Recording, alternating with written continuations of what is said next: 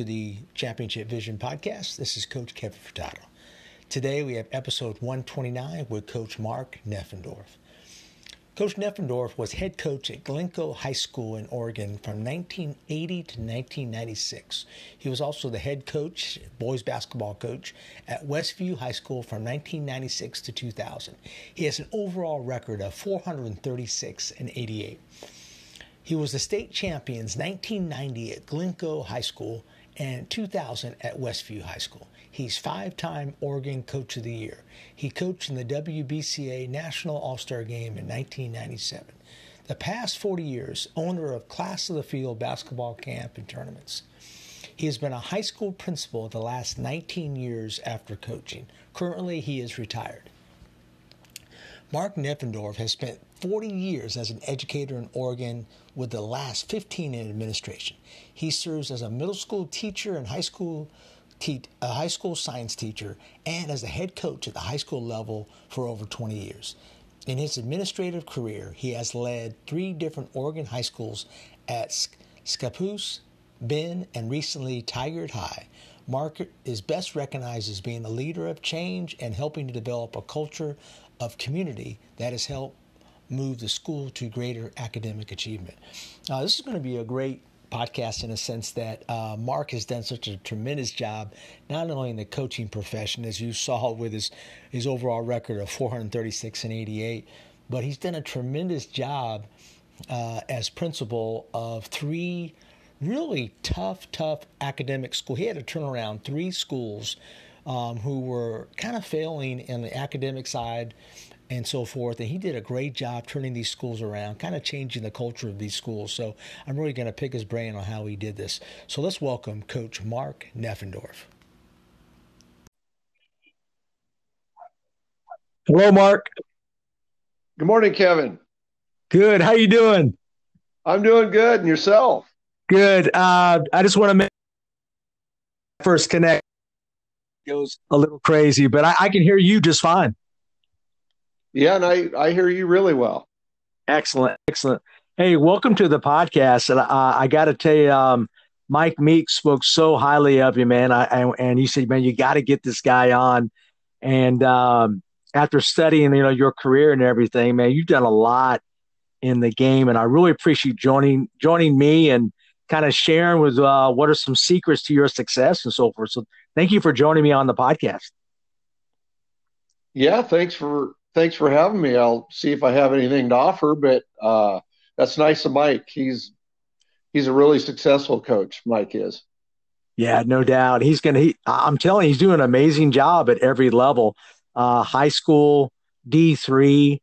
Now he's at a Division One school. I tell you, man, he's he's an up and comer right now. Hopefully, he'll get back to his team eventually, like the rest of us. But Mark, kind of tell me a little bit about how you got started uh, as a youth uh, in the game of basketball, but also how did that drive you not only become a great coach that you were, but also an excellent principal and changing the lives of so many kids?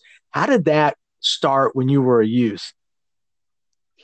Well, probably like everybody else that got into coaching, uh, you know, I enjoyed athletics. I played football, basketball, and baseball, and I uh, my dad was an ex-teacher coach, and uh, I I love being around it. So, but to be honest with you, basketball was kind of uh, the third of my sports. I was when I came out of college, I was going to be a football or baseball coach. And when I got hired, they said, "Well, we need you to coach a winter sport too." So I said, "Well, I'll take the ninth grade girls basketball team." I don't know why I said that, but I did, right.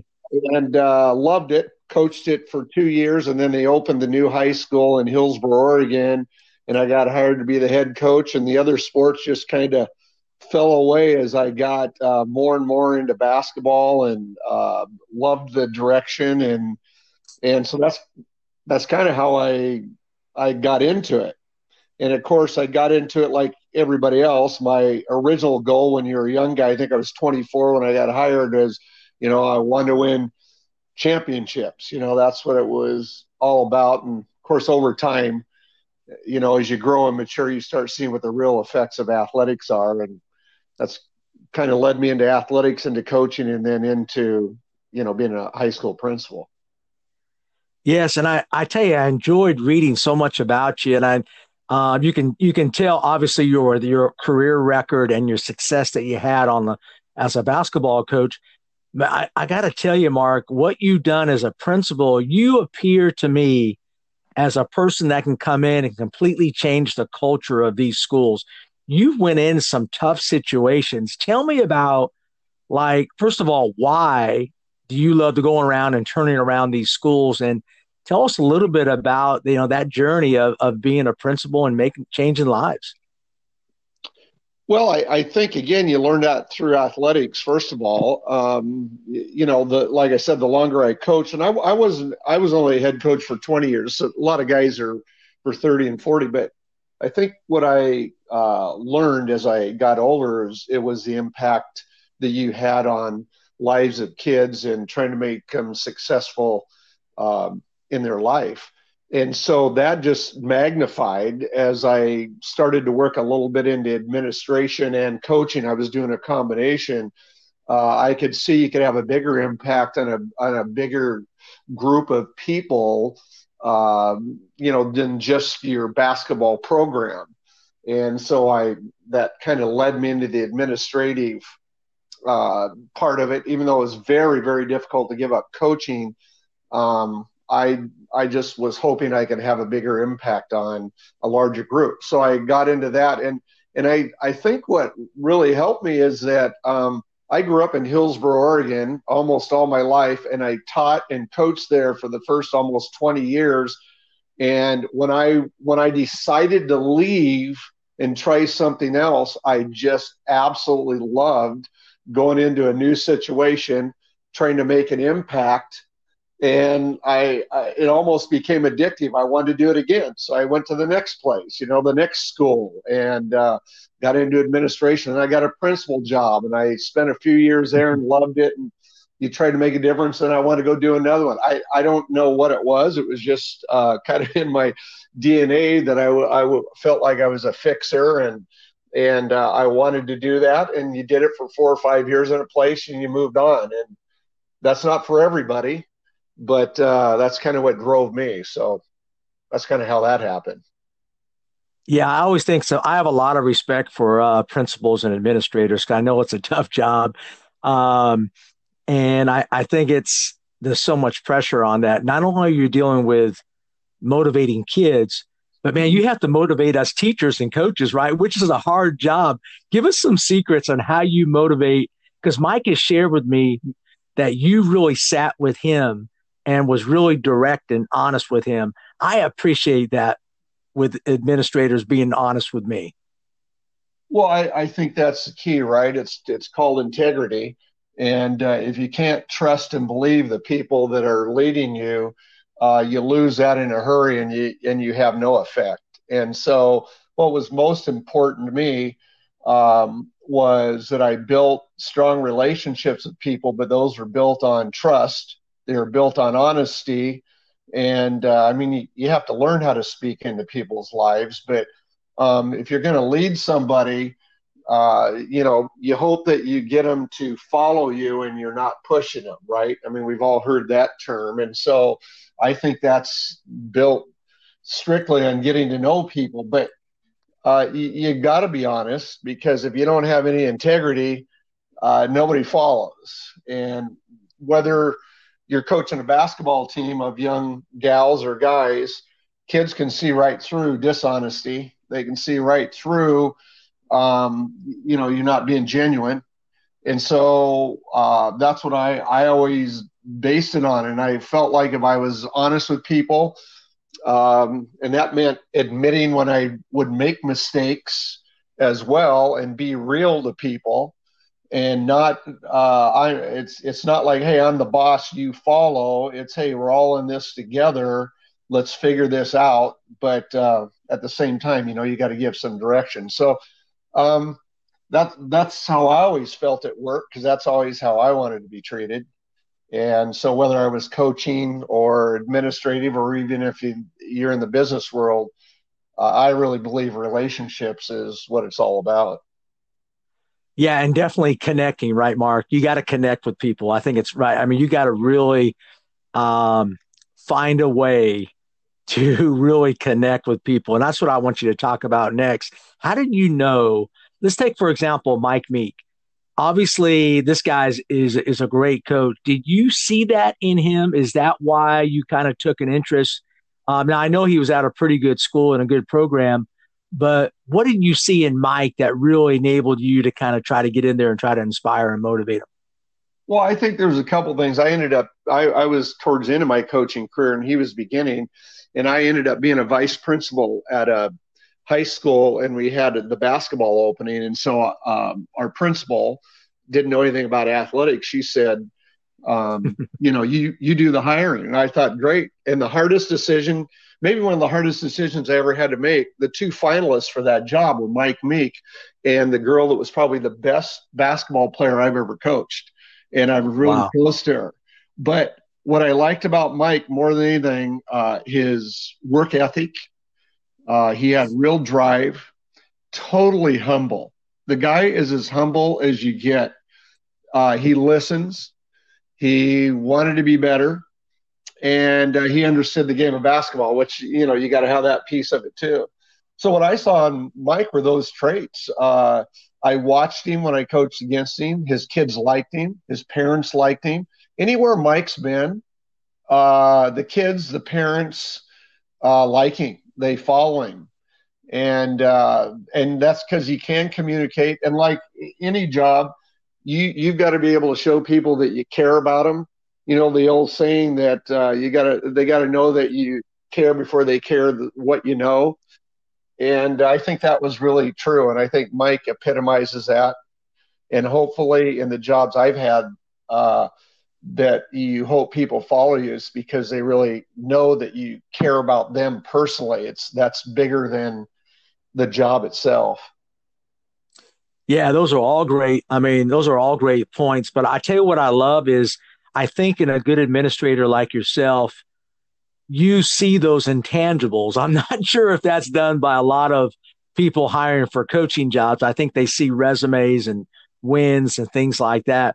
You really look for intangibles. And I think that separate, that's how you get good coaches on your staff, right?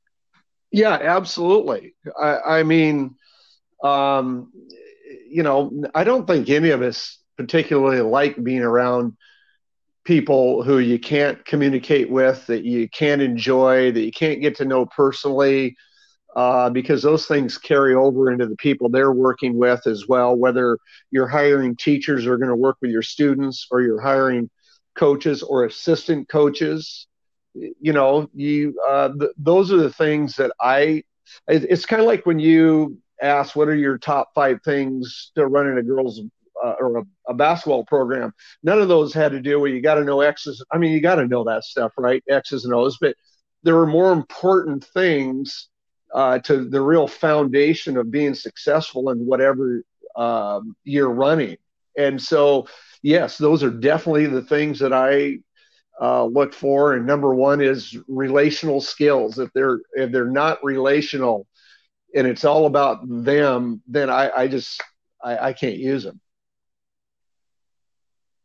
Yeah, that's a great point, and that's um, and, and can you sense that in a interview, um, or does it take you have to really kind of research and talk to other people? Give me give me some secrets on that, Mark, uh, because I, I always want to know how people really hire. Um, do they have a sense? It sounds like to me you have a good sense of people. Well, I hope so. I mean, um, you know, let's let's say it's an interview, whether it's for a coaching assistant coaching position or hiring a head coach or hiring teachers, you know, I have a series of questions. They're not very very elaborate. I just want them at some point they've got to tell me what's most important is uh, using whatever verbiage they use that uh, I care about the kids or I'm I'm in this business because of the kids. If it's all about hey I'm here just to win a championship, I mean I want to hear that, but I want to mm-hmm. hear how we're going to do it and how they better do it for me is uh, my biggest concern is about helping develop uh, kids, make them grow. And so if I don't hear it in some answers right away, I'll rephrase a question, I'll find a different way to ask it.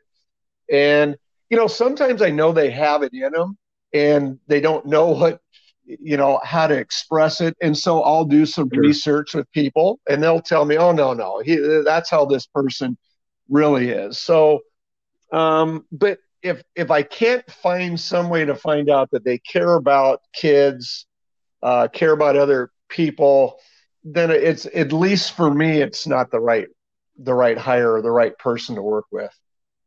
Right, and that's great. And for all the coaches that that listen to my podcast, that's great advice right there because we all, uh, many of us are going to be, you know, hopefully we'll be interviewing again and so forth. I might stay here at my school forever, but um, I think it's great advice for coaches really to go in there and really focus on what they can do to talk about, hey, how can they relate and connect with kids? Because it's not about the X's and O's. Because if you can connect with kids, that to me is probably the most important. That, that's the highest priority, right? Exactly. I mean, I I've sat down with a few guys that are friends of mine that are coaches that can out X. I mean, I watch some of their X and O's and I go, wow, that is unbelievable. but sure, you know, their success rate isn't so unbelievable because uh, whatever reason the kids haven't bought in, they don't trust them. I I, I don't know what it all is, but um, all, all X's and O's are important, right? And, and what you do and how you fit them with your you know the talent of your kids, but um, I, I, I still say the Mike Meeks, the Brad Smiths out here in Oregon, those guys who had really strong relationships with their kids and could motivate because they knew they were cared for. Those are the guys that are successful. It's why Mike's successful. It's why Brad Smith was so successful. Yeah, it's so true. And I, I have spoken to three Oregon basketball legends: Kurt Gilsdorf, Mike, you, and I got to get Brad on. You got to connect me with uh, Coach Smith um, because I love talking to you Oregon guys, man. You guys have something special going on out there in Oregon. Uh, what do you think about Oregon basketball? Um, I don't think a lot of us are aware. We, and I'm in Georgia, and we have good basketball out here. But man, Oregon high school basketball is pretty dang good, isn't it? Yeah, and it's a little different than it used to be. You know, uh, a bunch of us were young guys when we got started. We all wanted to be head coaches, and nobody thought about. We were on the ground level of girls basketball out here, so we were highly motivated coaches who were looking for, you know, football, baseball jobs, maybe boys basketball. And because they, you know, back then it was so hard to, you had to work your way up. You know, it was going to be five, ten years to get a head job. Where now you can come out of high school or out of college and practically get one. So you know, in girls basketball, we had a whole bunch of really motivated, hardworking coaches at the ground level. And from the mid 80s to just a little past 2000, I mean, we'd play national tournaments with our high school teams, we'd play our all star teams, and our Oregon kids were as good as any, really, any state around. Um, that and I think because of our rules that we had out here in Oregon clear back then, you could do anything you wanted in the summer. So we could, wow, you know, we yeah. we had no limitation. In fact, we had no limitation during the school year. We were working our kids out year round. We we want them to play other sports, but we still had some time to work them out. And to be honest with you, I think Oregon we were way ahead of a lot of people back then because they had more restrictions, and that's since tightened up here and loosened up other places. And it, you know, we're we're not so special from the from the commitment level anymore. And uh, but we still have good uh, kids. Uh, it's it's really changed. There's way more of the all star traveling stuff as opposed right. to when we were doing it. We were traveling with our high school teams and even playing with our high school teams in national tournaments uh, just to get better. And we held some big tournaments, national tournaments out here in Oregon, and we always competed well. Um, but that's changed. Uh, Oregon still puts out a number of good kids for the size of a state that we are, but um, yeah, it's different. It's just different. The approach is different now. The coaches, the high school coaches, don't spend as much time directly with their own kids like we used to. It's more of the uh, all star thing, which you know has its. I think it has its bonuses for the really really good kids. I think it has its uh, less of an impact for the kids that aren't on those teams. But so yeah, we're still proud of what goes on in Oregon, but uh, I don't I don't think it's quite what it was. Yeah, and it's amazing. Um, of course, the University of Oregon women's program has really started to shine now. You have the best player in the country out there. Um, but it hasn't been like that for a while. Why now the University of Oregon seem like they're really stepping up? Are they are they recruiting a lot of Oregon kids or are they just recruiting nationally? Yeah, they're they're a, they're way more of a national uh, brand. In fact, I'm trying to think on the U of O team. I don't know that there's any Oregon kids on the U of O team. There's been a couple on Oregon State, which is a national brand at this point too. And uh, right, but you know, one of the things I'll give him a little shout out. The assistant coach at University of Oregon uh, is a pretty special recruiter. Um, you know, it's Brad Smith's son-in-law, in fact, and okay. uh, Mark was the uh, head coach or excuse me, assistant coach at Oregon State when they got started and did a lot of the recruiting. Now he's at Oregon and does he he does just such a uh, great job that uh, they bring in a lot. And Kelly's been around, you know, and uh, the way they play and the facilities yeah. that Oregon has, and you know, they they're they're a national brand and they're going to be there for a long time yeah, when you got Phil Knight kind of backing you, that's pretty good, right, Mark? That's really good. yeah, they they don't lack a whole lot in Eugene. Right. Uh, I think I think all the colleges out here. Are, we live right next to uh, University of Georgia in Athens, so we're we're right here in, in mid Georgia. Um, and it's it's all about Georgia out here, man. It's big time. Um, but we're not as good as Oregon, though. I mean, we have a long ways to go.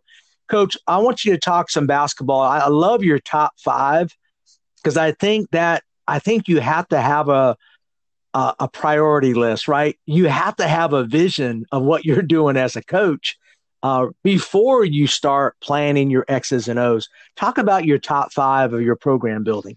Well, and, and you know, it's kind of like we've all read books by other coaches, right? The Pat Summitts, the Mike Krzyzewskis, those kind of guys. And when they write their books about their top, whatever they are, uh, uh, the, the things that make them successful, uh, of course, those could, the reason they write those books is even business people or school principals or whoever reads those things. And so many of those top five, uh, you know, aren't, uh, you know, aren't X's and O's. I mean, you know, one of the things I, I always thought was most important is I wanted the brand of our kids to be a certain way. And I, and that, you know, I wanted to be top, top notch kids. I wanted them to display uh, a sportsmanship that regardless of where they were at, uh, in the season, a game or whatever, that it was at as good as anybody's. I wanted them to be able to compete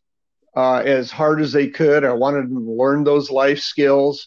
Uh, there needed to be discipline uh, from a personal and a um, athletic standpoint. So all those things were really important to me. So when I was talking vision or um, you know what I wanted my team to look like. I, I wanted them to represent us in a top notch way when they were on the basketball court and when they were off. And uh, that was more important to me than wins and losses, although I knew those attributes led to, you know, wins and losses. Um, you, you know, we talked a little bit about relationships. I think that's important in building trust.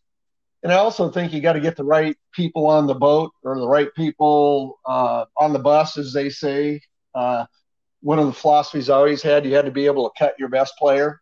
If your best player uh, doesn't fit into what you're doing and can't, uh, you know can't act and and perform and do the things you want them to do, then they can't be there because the uh, the uh, larger group is more important than than any uh, one person. And then hopefully you right. you as a coach set the example of hard work and outwork people, and you want your kids to. So those are just you know some of the things uh, before you ever got into uh, even talking about the style that you would play. Or um, th- those were more important to me about building a basketball program. And, and you know, when you say building a basketball program, I'm talking about from you know third grade up or or whatever, um, not just your varsity kids. So. Uh, yeah, those those are some of the foundational things that I think that are that are important. Um, trying to build a basketball program. Yeah, and you mentioned also uh, you had, you had you have to have high expectations for everyone in your program, and, and you have to hold people accountable, right? Yeah, I- exactly, and that's kind of what, how I use the exam- example of you got to you got to have the courage to be able. to Hey, this is NBA skills coach Drew Hanlen of Pure Sweat Basketball, and I'd love to help you get game results this season. Check out a free trial of my Pure Sweat training app on the Google Play and App Store today. Hello, this is Craig Reed, owner and CEO of Corny Board Aids. We specialize in providing coaching aids and equipment for the basketball coach. We are also home of the Corny Board, the original sideline coaching board. I want to recommend Championship Vision Podcast. It is a great way to get insights into what other great coaches and leaders do in their programs. Kevin Furtado brings a great tool to coaches with this podcast. Thanks, Coach Furtado cut your best players. So you, I mean, that's drastic, right? That's at the end of the road when you can't work something out. Some somebody's got to go, even if they're the best. But that doesn't happen to most kids. Um, but you know, a lot of these kids in their lives have um, people surrounding them that can give them those things. But there's a lot of kids that don't. And our job is to be able to uh, hold kids accountable personally and athletically to help them grow.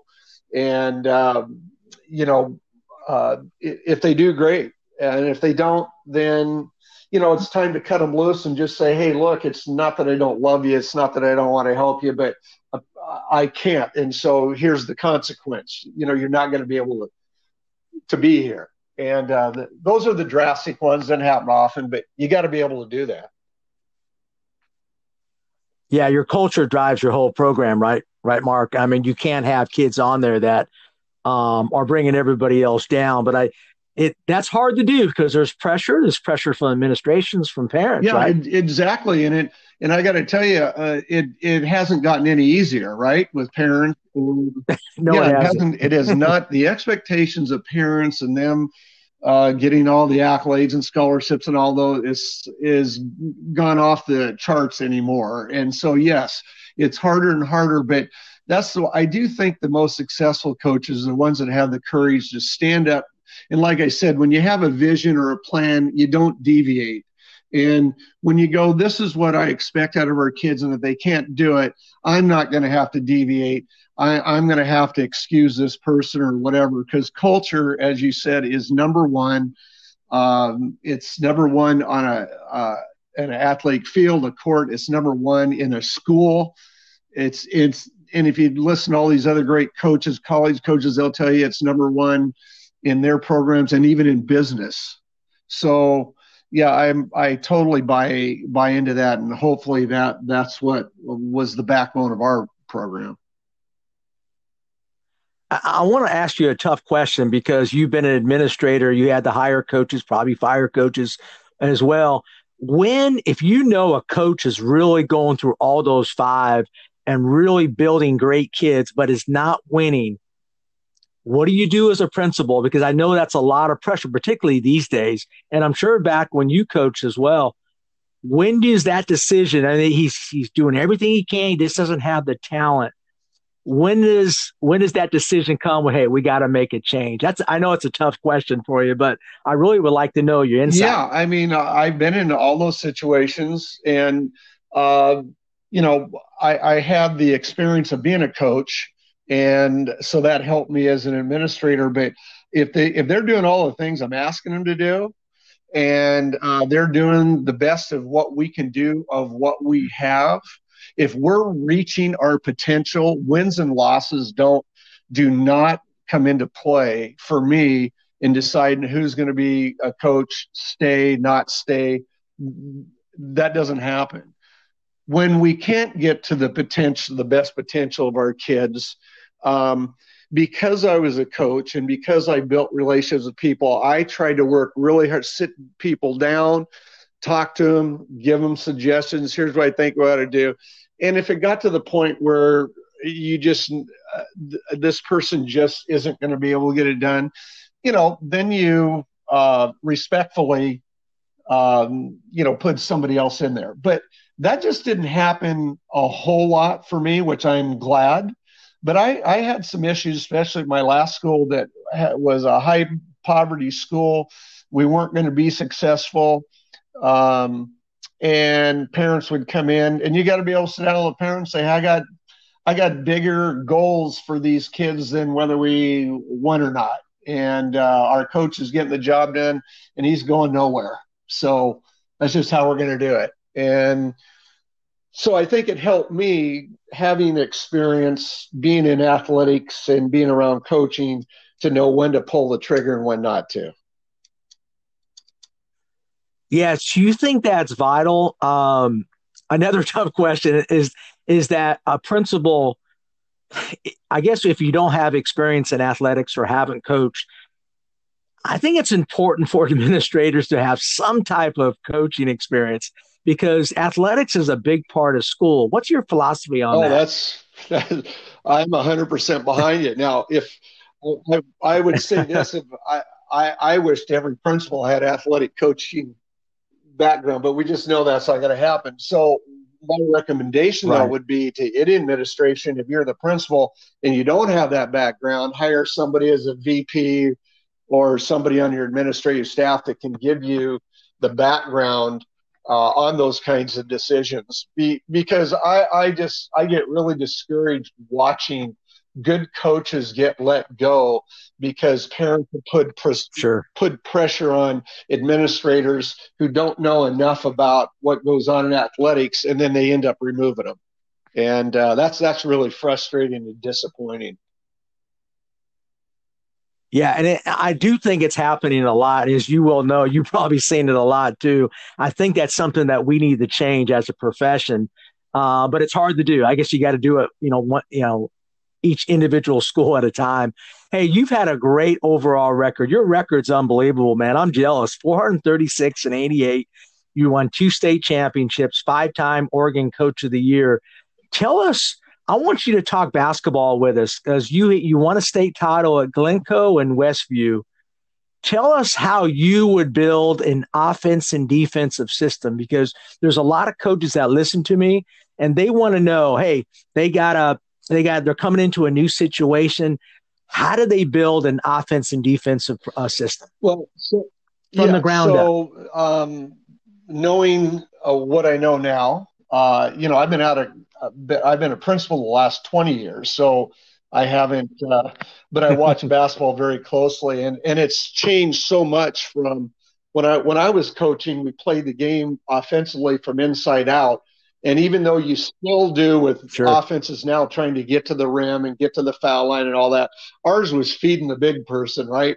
Post person with their back to the basket, and when they collapse, kick it out and shoot. And you know that's that's what I I knew. And now with the whole dribble drive and uh, screen all, ball screens and all that kind of stuff, I do. There's some real uh, value to that, as uh, you know, and taking the three instead of the mid-range jumper. I, you know, that's probably the way to go. Where kids they've got better skills now, uh, puts more pressure on people. Uh, but I watch a lot of high school kids that uh, you know can't do that. And uh, so, what do you do? I mean, you've got to do whatever is best for your kids and that's a little hard for me to say, well, here's what you ought to be doing. I think you still base whatever you're doing uh, for sure offensively um, on the type of kids that you have. And uh, so I'm probably not going to help anybody in a in a big way on that. I get the analytics, the three pointers, and the at the rim shots as opposed to the mid range. Um, and if you're a really good high school team, you can do that. If you're not a really good high school team, you know you're going to have to find other ways just to try to score. But um, you know, defensively, I still always believe this. And Mike Meek, uh, I, I here's what I love about him. He's been at the high school level. He went to D three level. And he goes to D one level, and he he's pressure, pressure, pressure from inline to inline. And people right. say you can't do that anymore. I still think I still think you can do it. I still believe in that. Um, I still believe in uh, pressuring full court. Uh, I still believe pressuring in half court. And uh, I'd rather somebody put the ball on the ground than stand and shoot a three if the team's good. So, but you still have to be able to defend even with a three pointer from inside out. You, you, still can't let people just get to the rim and score all day long. And I still believe in that. And, uh, you know, that's probably kind of my basketball philosophies. I've been out of it for a while. If I went back in it, those would still be the, you know, this still be the way I'd try to figure out how to, how to play the game. Yeah, I was going to ask you if you came back today, and you probably you probably would love to do it, probably only for a year because I know it it's it takes up a lot of time and so forth. But I always love when I when I listen to coaches um, that have coached, you know, back in the 70s and 80s. I love talking to you guys because I really don't think the game, I still think the game can play inside out, even though I use the three point shot a lot. Um, I'm curious to find out if a team who shot no threes and just played the inside, the double low post, the mid range, how far they would go. I, I really like to test that, particularly at the high school level. What adjustments would you make though if you came back today? Would you actually include the three point shot a lot? Would you go more? Oh no, I'd include game? the I would include the three point shot. I think with the inside and what I would do a little differently, you know, now because the defense is spread out so far, uh, I probably wouldn't have a double low post, even though that's what I used to do. I'd probably have you know four out and one in like they're doing now and open up the driving uh, the lanes and uh, shoot more threes. The difference, what I would do now is I I would have a single low post and we'd be shooting more threes. You know, it was important to us back in the day mm-hmm. that we were in a little tighter, so the feed to the post was a little quicker and they could turn and get the ball up quicker. You know, now because they're so spread out, you can throw them in and let them play butt ball, right? They can back down a little bit, do a couple, you know, spin moves, and then sure. put it up. So you'd have to train the posts a little different and uh, take your threes. No, I wouldn't. I would not be. It's it's. I've watched it develop. There's all kinds of, especially girls, and even high school that can shoot threes and shoot them well. So, um, yeah, I don't know how far you'd go with uh, double low post and feeding it down there. Uh, I guess if you were, I guess if you had two real studs, you could still do it. But um, I, d- I don't think you'd eliminate the three. Absolutely, and I uh, what we do, we have a big six foot girl. So give me some help here. We have a we we're a four out one in team. But I tell you what, I love doing, Mark, is I love I have a really good guard that's going to be playing at the next level. I love putting her down in the post because guards cannot guard in the post, right? So we do a lot of that. We kind of we make we have them cut through and then post. And to me, that's an easy way to get inside. I'm totally with that. that. We used to do the same thing. We we had a couple, you know, six foot guards that could really jump, that could really had moves down there. And I totally mm-hmm. with you. Who who spends a whole lot of time teaching their guards how to go down and defend a post? And so sometimes that can be right. really uh, you know easy gimmies. So uh, I I love that concept, and um, I think I still think anytime you can get a layup, you can take it, and if that's what it is to get a layup, uh, take it. And uh, so yeah, that works. Use it. Yeah, and I'm not sure if we're doing a good enough. I, I include myself in this.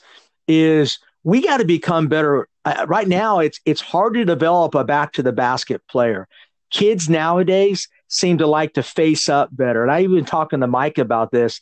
It's hard to get kids to, you know, I mean, you know, your drop steps, you know, your power moves. Man, they seem to just kind of shy away from that. I mean, we have to do a but we have to really coach kids up in the post. Yeah, it it I'm with you. I watch young kids coming up now that are six three, six four at the ninth and tenth grade level. And they don't want anything to do with going down below. They want to you know, they want to stand outside and shoot the three. and so it, it is. And, um, you know, those that are versatile and can do both obviously have a um, big impact on a on a game, and uh, it's different. That that part I would have to uh, probably adjust to a little bit. Um, yeah, uh, I I know exactly what you're saying.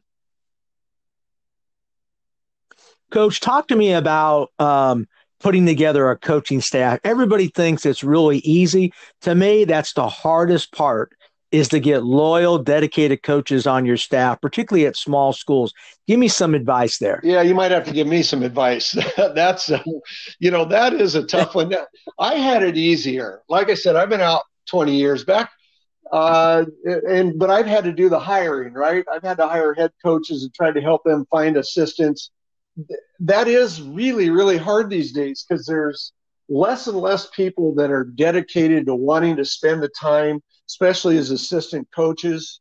Um, you know they don't want to put up with the fundraising that everybody has to do now. They don't want to put up with the parents. The priorities are different than they used to um, i don't know that i have any real advice for anybody it's you're just really really fortunate when you can find people who fit your philosophy who want to work that long with you and are loyal and dedicated to the program, uh, it's hard to find them. So I, I don't I don't have any advice on how to find them. You just hope if you do get them, you can hang on to them, but hard to do.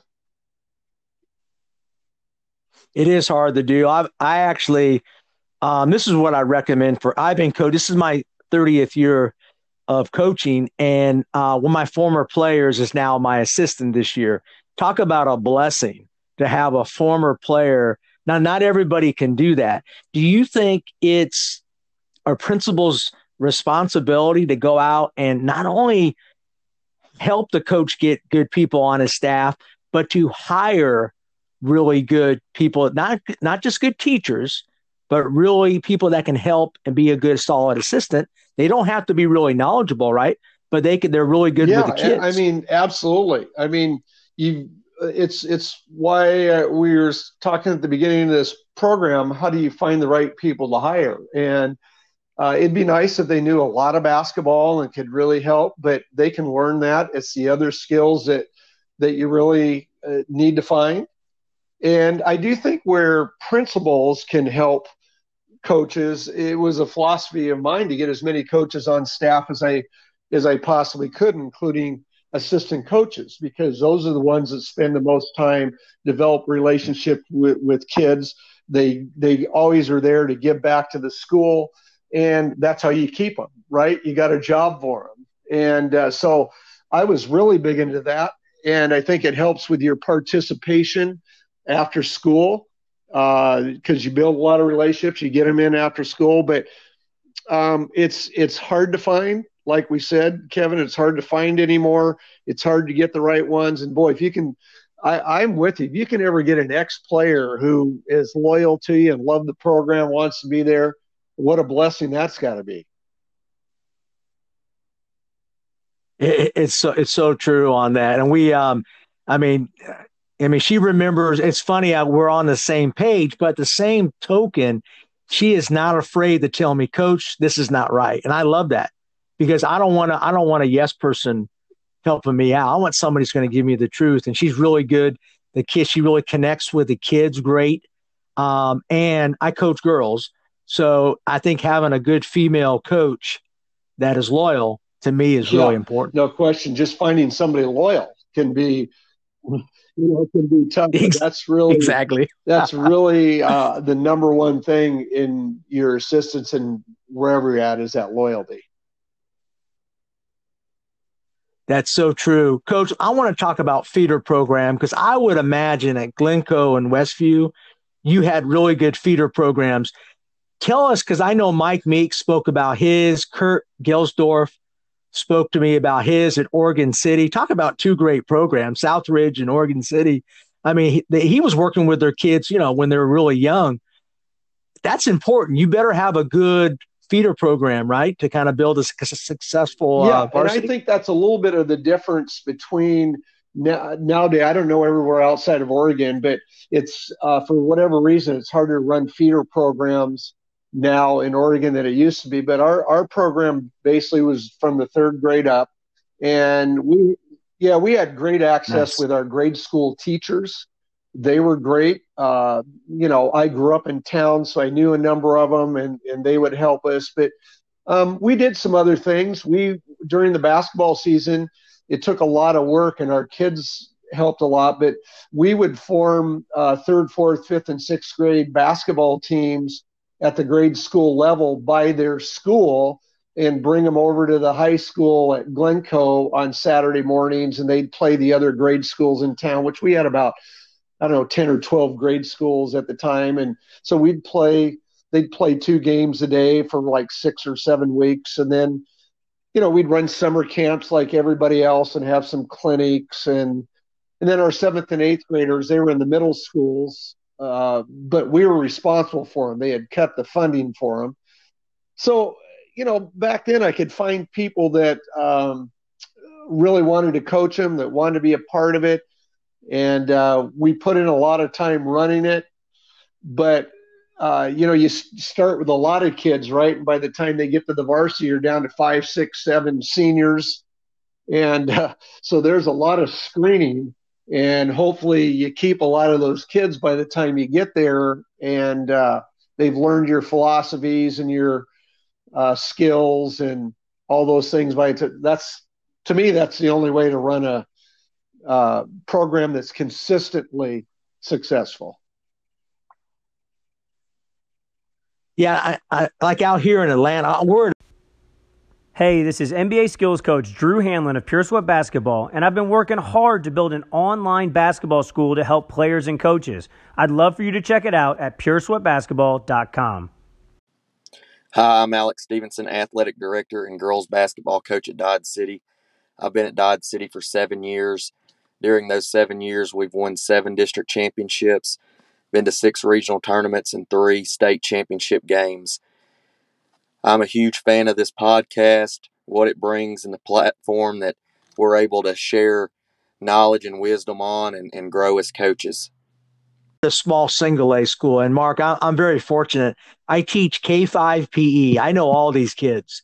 So I, you know, I have, you know, I have, I connect with all of them. So it really helps me in my feeder program when I run my camps. So, but there's a lot of big schools out here in Georgia that um, I don't even think they know their feeder teams. Um, but the really good ones, they really connect. They're they're out there connecting with those kids, really working with them. It yeah, sounds like what, that's what you total do. correlation between consistent, um, you know, championship level play as com- compared to once while you get a great group that comes through and you have good teams. And we always want to consistently be able to play at the top level. And that, and the only way to do it is through hard work and developing your younger kids.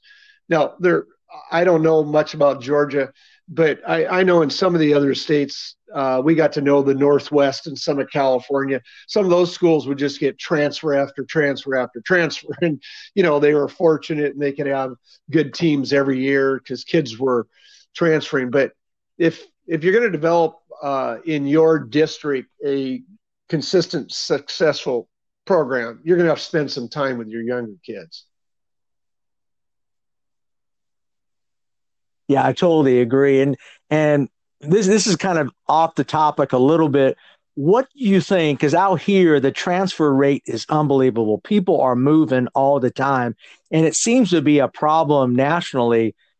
I don't think it's a good. I don't think it's a good situation when kids are transferring. There's kids that transfer from school to school to school.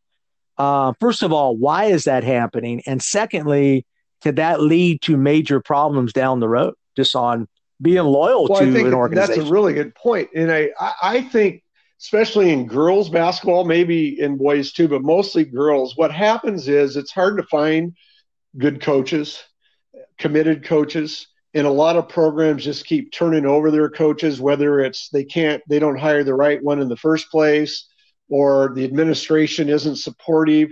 And so parents, I, I'm not backing up transferring at all. I'm totally against it but I've watched and I kind of understand sometimes when a really good kid gets into a really bad situation and they go, hey, I, you know, for the right. betterment of our kids, some parent goes, I'm moving them over here so they get some better training or whatever. Um, I don't like that, but I get it. Um, so there's kind of two sides to that a little bit. Uh, I I think from the life lesson perspective, if you're good enough, regardless of who's coaching or what team you're on, they're going to find you. You can find summer programs to play on that are going to help you.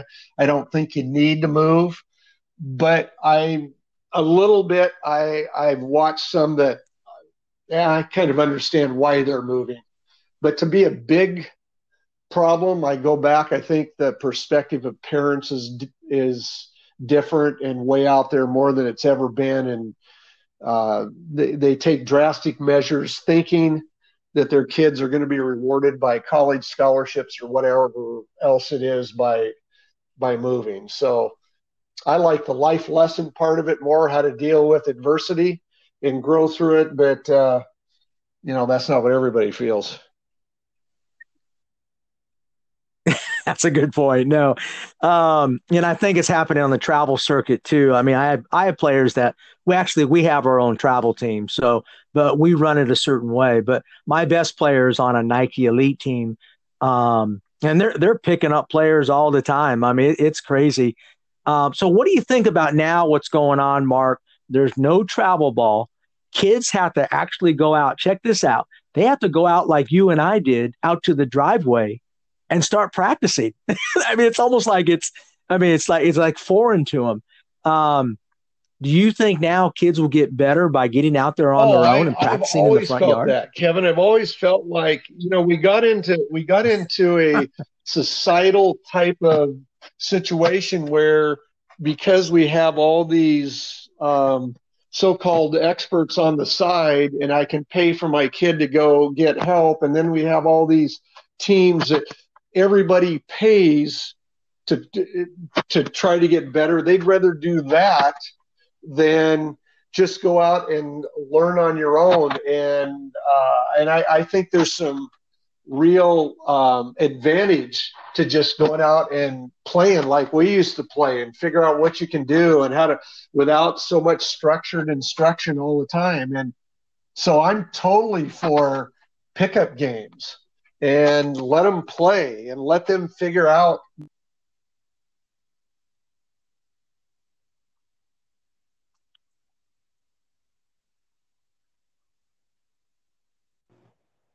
stuff is has really changed and it costs them so much money to do it which is interesting so yeah i'm i'm i'm for the hey yeah. go get the ball and go get your friends and figure it out but that that's old school that is old school, and I think um, I think I, I had a coach tell me the other day. He's a trainer. He says he he loves teaching the old school that method of getting in the driveway, but also the new school with the the video analysis. Kids need feedback these days. For some reason, kids have a they struggle on learning on their own for whatever reason. I think it's a big part of how they're being taught. To be honest with you, I think you have to let kids go and figure it out. We talk about that a lot in our practices. Yeah, what that's, do you think? That's where I'm at. And, and, uh, you know, we all can be too controlling probably in some of our coaching, but the kids who are really, really good, you know, they figured it out between the years how to play. And, uh, um, sure, they may need. I, I, get the analytical part of breaking down maybe their shot or how to help them on some skills here and there. But I, what I'm talking about is learning how to play, developing. I, I think there's some real advantage just letting them go. Yeah, and I think for us coaches, you know, we have to facilitate, right? Right, Mark. I mean, we can't be telling them every single second, but that's another podcast, right, on how to teach correctly. And I, um, I'm sure you have your own philosophy on how you teach your kids. Talk about my final question is is practice. I think your great coaches can run a great practice. I think I think all if I walk into Mark Nevendorf's practice, I can tell in the first 10 to 15 minutes what your program's about. Do I you totally agree with that? agree that? Yeah.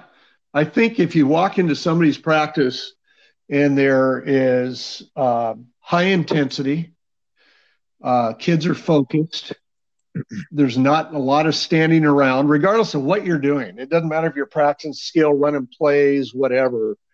Um, you, you uh, focus and intensity, a work ethic on whatever you're doing. You can see that the minute you walk in. And if you walk into somebody's practice and they're working on shooting and the girls are standing there talking to one another and flipping a few up and moving around, um, I, I don't believe you get better that way. I don't I don't think the practice is structured to be as good as you should be. If you got a lot of kids that they're sitting down, which I never let anybody sit down. If they're uh, mentally, you can see they're not into it because you're not coaching your whole team. You're just coaching some people, you know, a few of the, the starters or whatever. Uh, practice is ineffective. Your team's not going to be as good. So, Kevin, I'm totally with you. I think you can go watch a practice and within minutes tell somebody's running something that uh, is uh, positive, uh, is they're they're getting corrected, they're getting better. Uh, yeah, I totally believe that. and really no wasted time. I mean, there's there's always going to be wasted time here or there, but don't you believe that when those kids cross the line, then it's time to go to work? Absolutely. Right? And, uh, you know, we've all had the days where I've even done this where I've had the days where, okay, it's not, it's not mattering what I'm doing, no matter what's happening here. This just isn't working. Uh, I'll just send them home. I'll just say, okay, you know, see ya. Let's, let's try this. And I Yeah. mean, they know I'm not happy when you do that. It isn't like, hey, this is a reward. And uh, the good teams want to be there, but we all have our days. But um, yeah, if, you, if we're not going to be productive, we're not going to have it either. So uh, yeah, totally think when you cross the line, everything else is out the door. We got two hours, two and a half, maybe one and a half later in the year or an hour, but whatever we have, you've got to be totally committed and into this so we can get better. Give me a great practice, and I, I know it's probably it might be tough because you haven't you, haven't coached in a while, but I know you know how you ran your basic practice. Give us give us as coaches some advice on how you ran your practice at Glencoe or Westview, and just give us a couple good drills that you would even use today that you used in the past. Um, this might be not quite the drills, but kind of the system. I mean, we we every day came in after letting them. I had them get warmed up for the first five minutes on their own. Then every day we went straight to, you know, shooting, working from the short shots all the way out fundamentally. Then we broke down and went into our skill groups, posts on one end, guards, outside people on another one, working on whether it's the ball handling, moves, feeds, post moves. So we we always, especially with the girls, always felt like um, you know there's got to be some breakdown and some repetition and get better and better at the skills. Because one of the things when we talked about vision i wanted i wanted our kids when they're on the floor i wanted them to feel prepared and they were fundamentally as good as anybody else. Now we weren't you know any better than brad smith's team or mike meek's team but i, I didn't want us to be uh, you know less than somebody else. And then we'd move in you know to the other stuff. We whether we're working on our pressure defense uh, our press break stuff working down into our half court stuff. And then as i got older we we spent a little less time on the breakdown stuff and a little more time on the full court stuff and just kind of letting them go. Uh, i think at least for me and some of my friends i think we're always a little more controlling when we were younger instead of just letting them play so um, you know, inside those there, there's drills, certainly ball handling drills and shooting drills, but um, that's kind of how I don't think my practice uh, deviated from that very much in 20 years. That that was successful for me. That's how I ran a practice. And of course, when you're in the middle of the season, you're going to use part of your practice maybe to get ready for the opposition um, as well. But we use a lot of game tape. I mean, we filmed a lot of stuff. We broke it down for the girls a lot. Wanted them to see it. It wasn't analytical, uh, you know, from the statistics as they do nowadays, but it was certainly breaking it down so they could see it and understand what was good and what wasn't good. So that that was kind of our kind of practice. Yeah, absolutely. And I, I love what you said because I think there's still, I mean, how much individual work, and I, I've spoken to a lot of coaches, and there's so many coaches feel like the best way to teach the game is five on five. And I know you still got to break it down for individual skills, but I hear more and more coaches talking about, hey, you want to learn how to play the game, and you can stop it and teach but they need to play as much five on five as possible. Everything has yeah, to be game I think right. So right? I, I, I really do, and I think it's uh, again as we mature as coaches and start seeing it goes back to what you were saying about should they just go out and play, or do they have to be you know broken down into skills all the time? I I finally realized after a few years of coaching that hey i'm i got them doing exactly what i want but then they get into a game and there's some things that come up that you know, maybe I didn't do a good enough job on. So those started to become more familiar as they just played. And so I'm I'm way more into letting them go and would be now. Um, with as you said, there's got to be some breakdown, especially for girls and making them understand. But yeah, totally. I think it's uh, I, I think that's where it's at. And you, they got to know how to play and be able to react on their own. So when you're teaching it, let's say you're going a five on five coach and you're teaching, do you stop and and really talk them all through it, or do you just are you very short and quick to the point on how you teaching and um, okay? So I'm correct.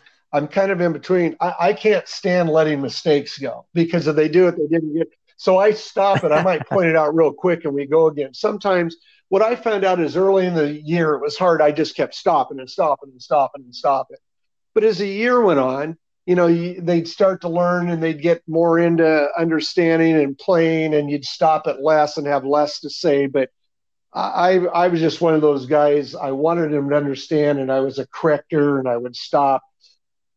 But as it went along, we got better and better and better, and I had to do it less and less and less. So there's there's probably a happy medium in there somewhere, but that's how I did it. Yeah, absolutely on that. And I'm and I you know, I guess I've learned a little bit over my 30 years of coaching too. I'm actually to the point now, Mark, where I allow my captains or my player, my leaders on the team to actually coach. I might say, hey, you know, uh, Destiny, hey, go talk to your team about, you know, um, getting more on the help side. And I'm allowing my players to coach themselves more. I don't know. I guess I'm yeah, changing too. I, I guess that's good because I think what that does that uh, we look at. Um, I know way more now as a coach. I wish I would have known as a player. And so what you're doing is allowing them to kind of see it from your perspective and be able to pass on. I think that knowledge is really good. Yeah, absolutely. Coach, man, I really appreciate you jumping on here. I know uh, there's a lot going on in the country and so forth now, and I appreciate you sharing. I have a lot of coaches that listen and love hearing from legends like yourself. So I really appreciate you joining us. Hey, give us one last piece of advice for a coach out there, or um, for even you know uh, offer some advice for a player or a coach that is maybe just starting in the game now. Well, I've always said the cornerstone for everything is hard work. So if, if the the one thing you can't do if you're going to be really really good is you can't get outworked. And I know that's uh, kind of trivial. It's cliche it's whatever. But my two boys are college baseball coaches right now, and I I tell them that all the time is you can't get outworked, and that's where it starts. You got to have that work ethic, right? I mean, you might be people that are going to be smarter than you, that's but nobody's exactly going right. to outwork you. You can't right? get outworked because if you do, you're already at a disadvantage. And I think that's uh, again the cornerstone of success is that you got to have a work ethic and a real love for what you're doing, or you know you're going to be mediocre at best. Right. And that's and that's constantly learning, right? So outworking is not just on the court, man. You're constantly learning, going to clinics, yeah, things mean, like that, I, right? I think when I was off the floor, I was doing obviously that's a couple hours a day. I, I'm thinking it, watching film, uh, watching used to be videos back in my day. Now it's other stuff, but um, you know, just watching, learning, and continuing. I always tried to stay ahead of. Uh, my goal was to be ahead of the opposition when I was coaching against them. That whatever we were doing or trying, uh, we were ahead of them, uh, doing doing things better than they were doing, and uh, that that just comes from hard work. There's you, you got to love it. You just got to love it. Yeah, it's so true. That's great advice. Coach, thank you so much for joining us, man. I appreciate it. You gave us all just a wealth of knowledge. Um, how could, if anybody wanted to contact you and seek you out, what's the best way to contact you? Do you have, are you on social media? Do you have a good email? They, I know I have yours, but what would I you would like to provide probably my email. I don't do a lot of other social media. So my email is fine. If, if you have it and want it out there, that's great. That doesn't bother me at all. Absolutely. I'll share it on, on the website.